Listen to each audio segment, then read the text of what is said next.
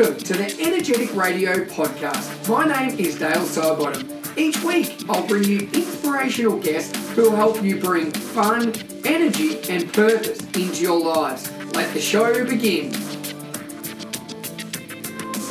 All right, everyone, welcome back to the podcast. Really excited. This episode number 201, and I've got David Prosper. How are you, great man? I'm doing extremely well. How about yourself?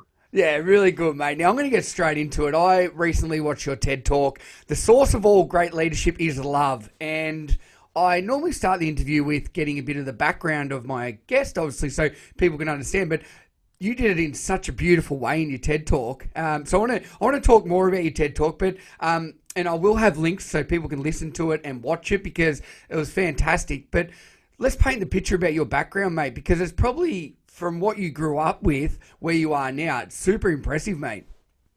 Yes, I thank you for the opportunity. I'm I'm definitely grateful and excited to get to share the story again.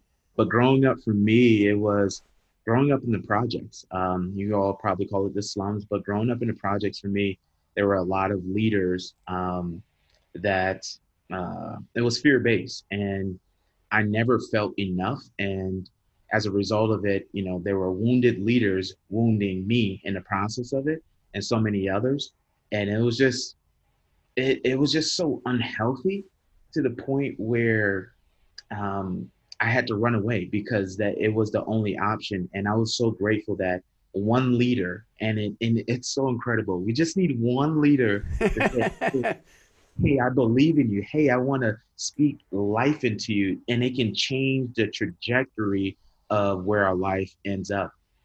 I, I absolutely love that, and I know we'll probably get into it. That you know you're helping so many people around the globe now. Do you do you look back at you know your upbringing because you know it's from domestic violence as abusive household that um, that you just want to help as many people is that sort of your mission now yes and, and first and foremost god gave me the mission uh, to help new leaders especially young leaders um, develop in a way that they understand who they are so they're not doing things that doesn't align to them so um, growing up in domestic violence and um, just fear-based leadership if we educate ourselves enough and if we equip each other and if we're empowered and we're healed, then we operate differently. So I'm on this crusade of pushing love because I truly believe when love is a vehicle that we use to uh, interact, to connect, to facilitate, to lead, to be in relationship, if love is the vehicle, then health becomes the result. Mm, I, I, couldn't agree more. And I think. Uh love's always been a word, particularly for males, that you know we don't say. And I've I've I've always said it, David, and I think I creep people out when you say you love, and it makes people feel uncomfortable. Have you had that same experience or feeling? Yeah, it's it's kind of like a taboo, right? Uh, especially in the black community, we don't say "I love you" unless um, somebody's getting married or it's a funeral. Um, yeah. or someone's birthday. Outside of that, it's in our everyday language. But for men, I think we all have this deep desire to be loved, just like women do. But there's this uh, there's this stigma and this persona that we have to be strong, and strong doesn't mean love. But when we're created from the Creator, God, right? God is the strongest being ever, and He is love, and we're created by love, for love, with love. I think um, breaking that stigma of saying the word "I love you" right? I love you as a person, not I'm in love with you, because that's different. That's romantic love. But saying I love you as a person is saying you exist in my world and I love you as a human being. And I think when we say that more, um, it it reduces the violence, it reduces um, suicide, it reduces all those things. And we're so quick to say, I hate this, I hate that. But how quick are we to say, I love this? Mm, it, it is so true, and, and I think more so than ever, we do need to actually physically tell people that we do love them and that we are there for them with everything going on in the world. And as we were saying before, 2020, how would you describe it, David? If I could give you one word for 2020, mate, what would you what would you say? It would be roller coaster.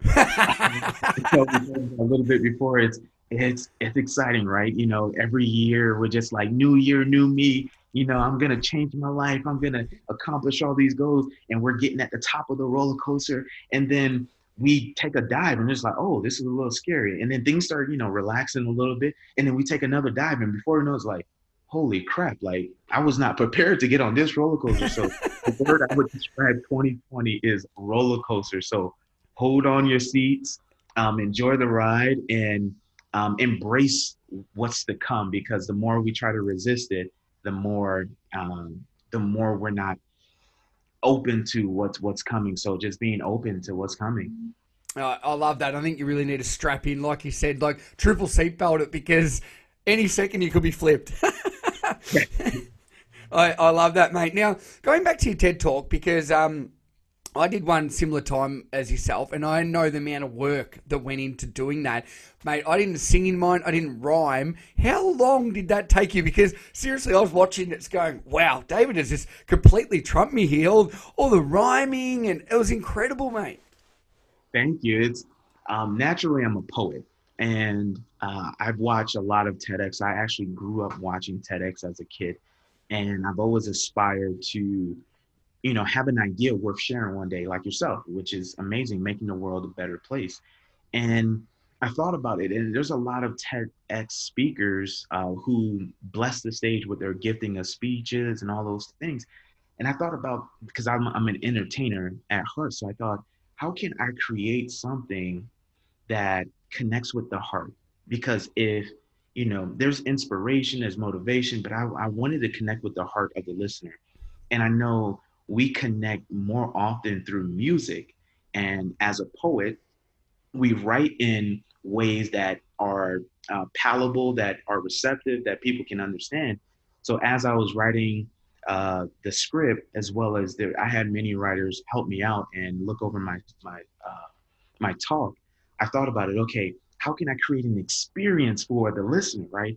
Uh, so I'm gonna throw in poetry, then I might add a little singing, then I'm gonna throw in story, and a little motivation. So uh, the whole goal was to take people on an emotional journey to start with me, to to experience what I experienced, and to be hopeful that they too not just see themselves in the story, but they too can make a difference in the world.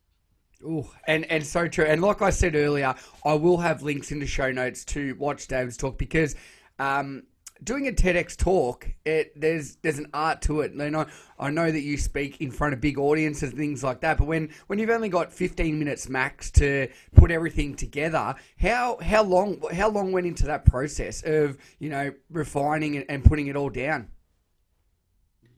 Say that one more time. I didn't catch that.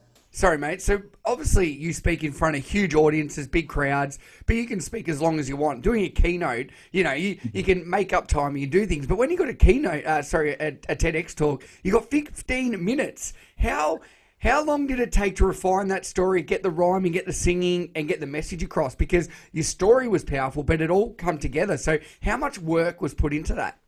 It was over over 50 hours um, which is interesting because I I was in Mississippi, uh, so I was doing a keynote that was 60 minutes on Thursday. Then I had to fly back to Colorado Springs on Friday and then give us another speech on Saturday. So like two different speeches, having to break those two things apart. I think it's just like any artist um, working on your craft, and it's just when it reminded me of when I played football in college and it was just every day day in and day out repeating repeating repeating until it became like a muscle memory thing. And at the end of it i think we have like this stage fright as speakers. I still get nervous but i had a coach who encouraged me instead of telling your story to people share your story with people.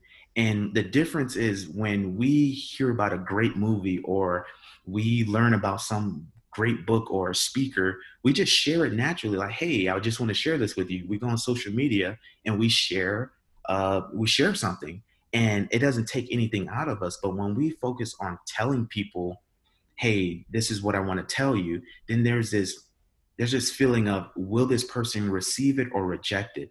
And I think when we share our truth and share our story, um, people receive it a little bit better, and that stage fright and um, the social acceptance kind of just fades away. Mm, and I, I love exactly what you just said because um, I speak in front of big audiences as well, and each time walking in there, I question myself. I get nervous, but people always think, "Oh, Dale," probably saying yourself, Dave, that oh, you're so confident, you get up, you speak, but it doesn't work like that, does it? Like you do feel nervous each time. So that, that is what you experience as well, mate. Yes, all the time. I, I still get nervous, but I, do, I learned it from uh, Tony Robbins. He does like an incantation, like a chant. And when I used to play American football, I would do this chant before we got on the field and just like, I can do this, I can do this, let's go. And I get myself hyped up. And then I'm just like, okay, it's, it's game time. So it's speaking life into ourselves, you know, even when we're nervous. And I think when we're nervous, that shows that we're humble. And um, and when we're humble it's it's not about us it's about what we can connect with the people with so mm. and and it, it, does show a little bit of vulnerability as well that everybody is human do you know what i mean and people even though you can put on a persona or a mask or a helmet playing football that deep down there's something that still scares you isn't it mm-hmm. all the time but it's about showing up showing up every time so true, mate. So true. So let's talk back about 2020, the roller coaster, and love. What are what are some key ways that, you know, if people are listening now, because I like to give the listeners something they can action straight away, because yes, they're going to enjoy our conversation, David, that's a given, but how can that impact people in their lives, their friends, their family, themselves? So, what are some maybe some simple strategies to, you know, share some love or uh, a non-threatening way to maybe express that to somebody that they haven't told they love before? That is a phenomenal question, Dale, and you're an amazing podcaster. Um, Thanks, man. that was love. I, am feeling the love there. It's love, right? It's as simple as, as simple as giving life-giving words. I would say uh, two things, right? So two practical things that people can start doing right now to um, express love. Number one is being curious, right? When we're curious, that means we're open, and love is open. Um, when we're not curious and we're certain, that means we're closed off. Um, and when what it means to be curious is asking great questions. And oftentimes we're in conversation with people where oftentimes we're telling people what we do versus asking them what they do. So being curious is exemplifying love. And number two is caring. It's so simple to say, hey, I care about you. And what does that look like? That means, hey, I'm being thoughtful of another person's needs, right? We're naturally, as people, we're selfish individuals. Um, and we have to be honest about that. But it's not just thinking about ourselves, but thinking about others as well. And if we can become curious about others, and if we can care about others, then we can exemplify love in real life, and it'll be a verb instead of a noun. Ooh, I love that. And what you just said at the start about asking good questions, because I feel that you get the same response if you keep asking the same thing all the time. And how are you? I think that is an absolute, that's the worst question ever. How can you go about making that better? So I like exactly what you said there. If you keep doing the same thing, so if you keep eating the bad food, if you keep not exercising, if you keep sleeping in, you're not going to get the dreams or the results you want. And it's exactly the same with a conversation, like you said, isn't it? Yes. Asking uh, Tony Robbins talk about it and it's just like the questions we ask ourselves will give us the answers or the direction. So great question to great answers. And like you said, um, if we're getting the same results, we need to ask better questions or new questions because the questions we ask leads us in the direction and the destiny that we ultimately follow. Oof. So powerful. So if people are listening and you're, you're not really getting much of a response or you're getting the same answers or a blank face all the time, then that's probably not the person's response. You need to look in the mirror because the pitch you're serving up to them is junk. Do you know what I mean? Like they're, they're sick of seeing that straight ball every time. They might want a curveball. I'm trying to get a bit of baseball going here for you, Dave. So does that make sense? Like you cannot keep pitching the same thing and expecting a different result. Essentially, yeah. really, isn't it?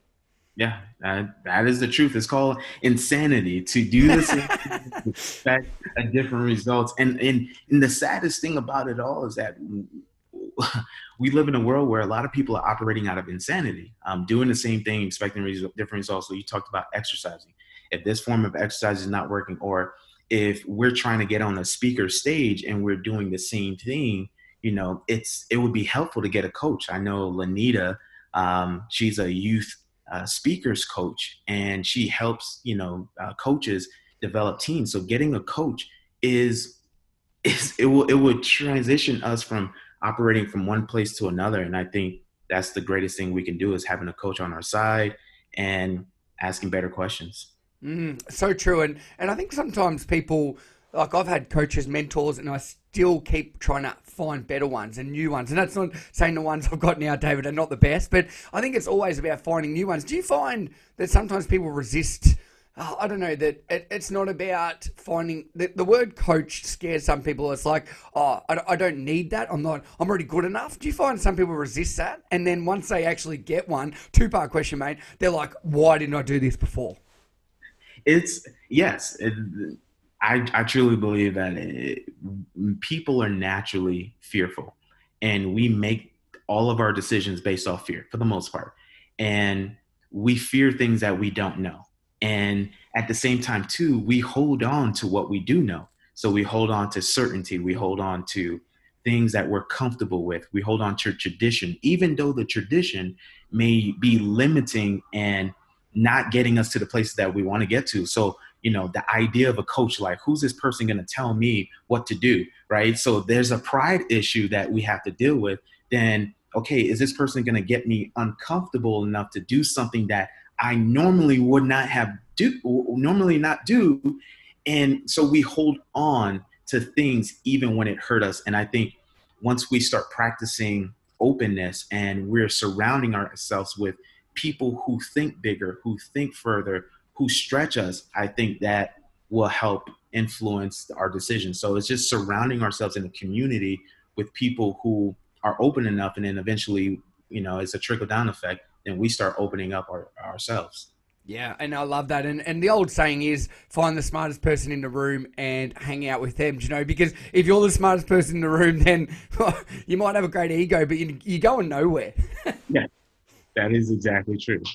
Now, let's talk about obviously roller coaster year. We've mentioned that, but you that's not stopping you, Dave, because you've got this global youth leadership summit coming up, mate. And it looks epic. Do you want to explain a little bit more about this? Yes. Uh, originally, it was supposed to be a youth camp here in Colorado Springs, Colorado, and then Corona, COVID nineteen came and the roller coaster. The roller coaster, and I think when people see interruption, we see innovation. When others see obstacles, we see opportunities.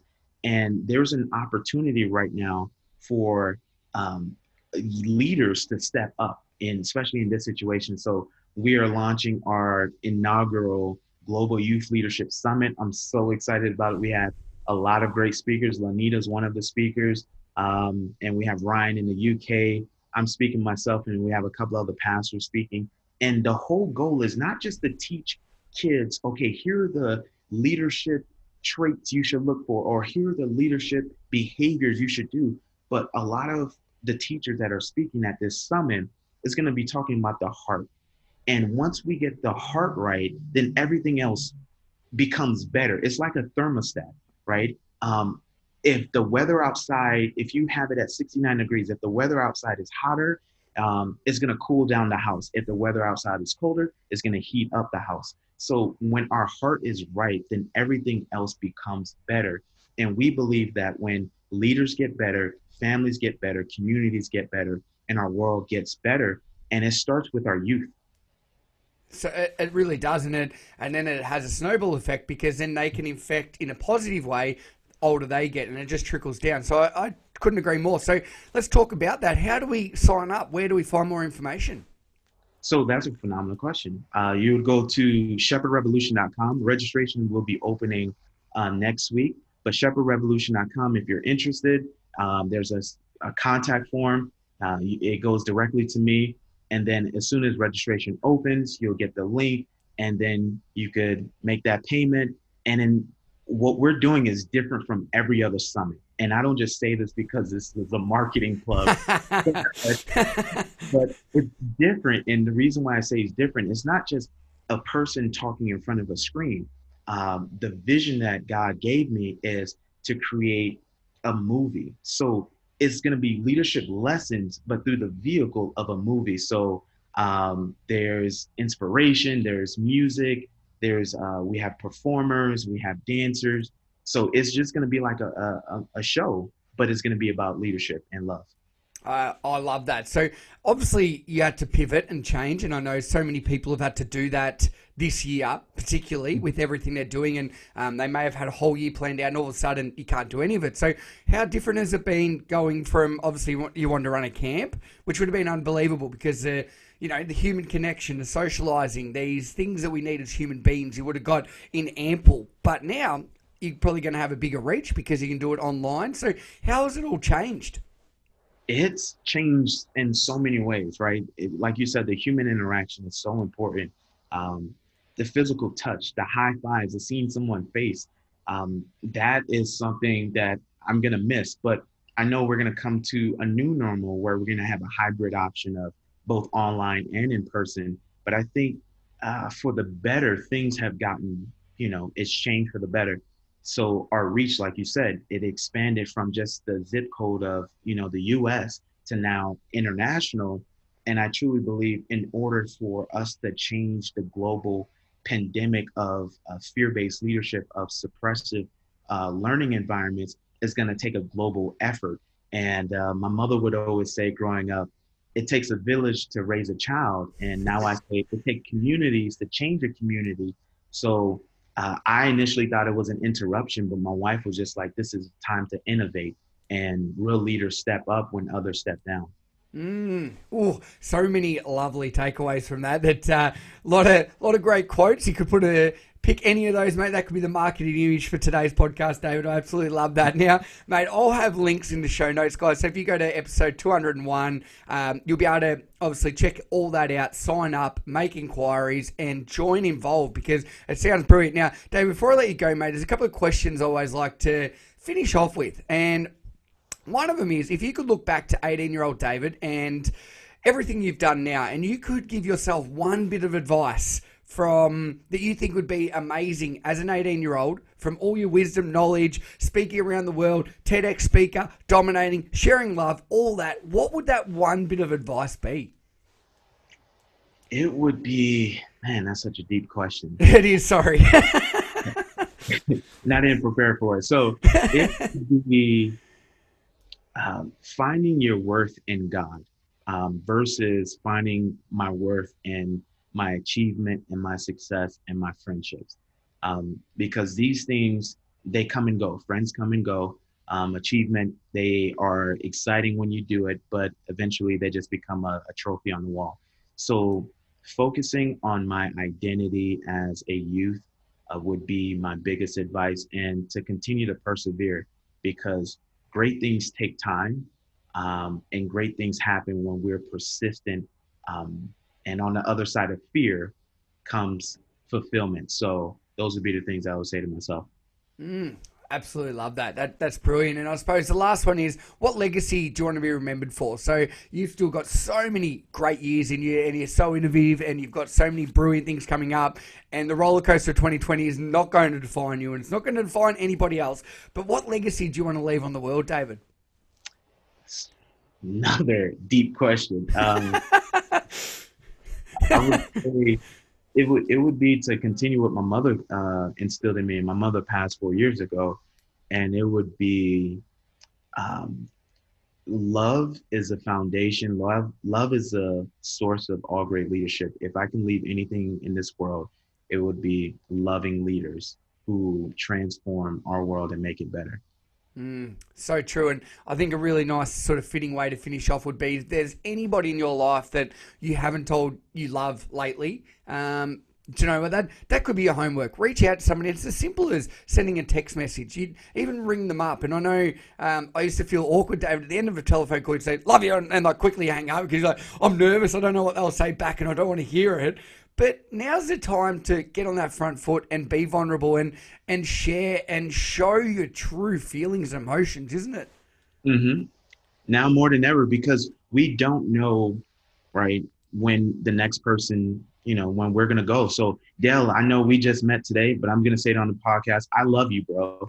And, You're, I love you too, David. Thank you, mate. And, and it, that's all it takes. It's just loving the next person uh, beside us, in front of us, and um, I love what you're doing, and, and I know you're gonna you're changing lives, and you're gonna continue to change lives. So thank you for all that you do, brother. Mm, thank you so much, mate. And, and just feeling, and, and you probably tell by our uh, the tone in our voice, but we're both smiling there. We both feel good. We're going to get off this podcast and we've just met for the first time. And that's as simple as it is. Saying you love someone is a sign of respect in another way, I feel too. That mm. it, it's not deep relationships. So we're going to, you know, form a, a, relationship around like intimacy or anything like that. And I think that's where people, you know, fall off the wagon a little bit. But love is just respected in another aspect, really, isn't it? Yes. As simple as that. Respect. Yeah, and I think what better way to finish off, mate? Respect is on there, guys. As I said, episode 201, all the links will be in the show notes. Go and join up. Global Youth Leadership Summit that is going to take over the world. David, thank you so much for your time mate, uh, today, mate. It's been awesome to connect. Thank you so much for having me.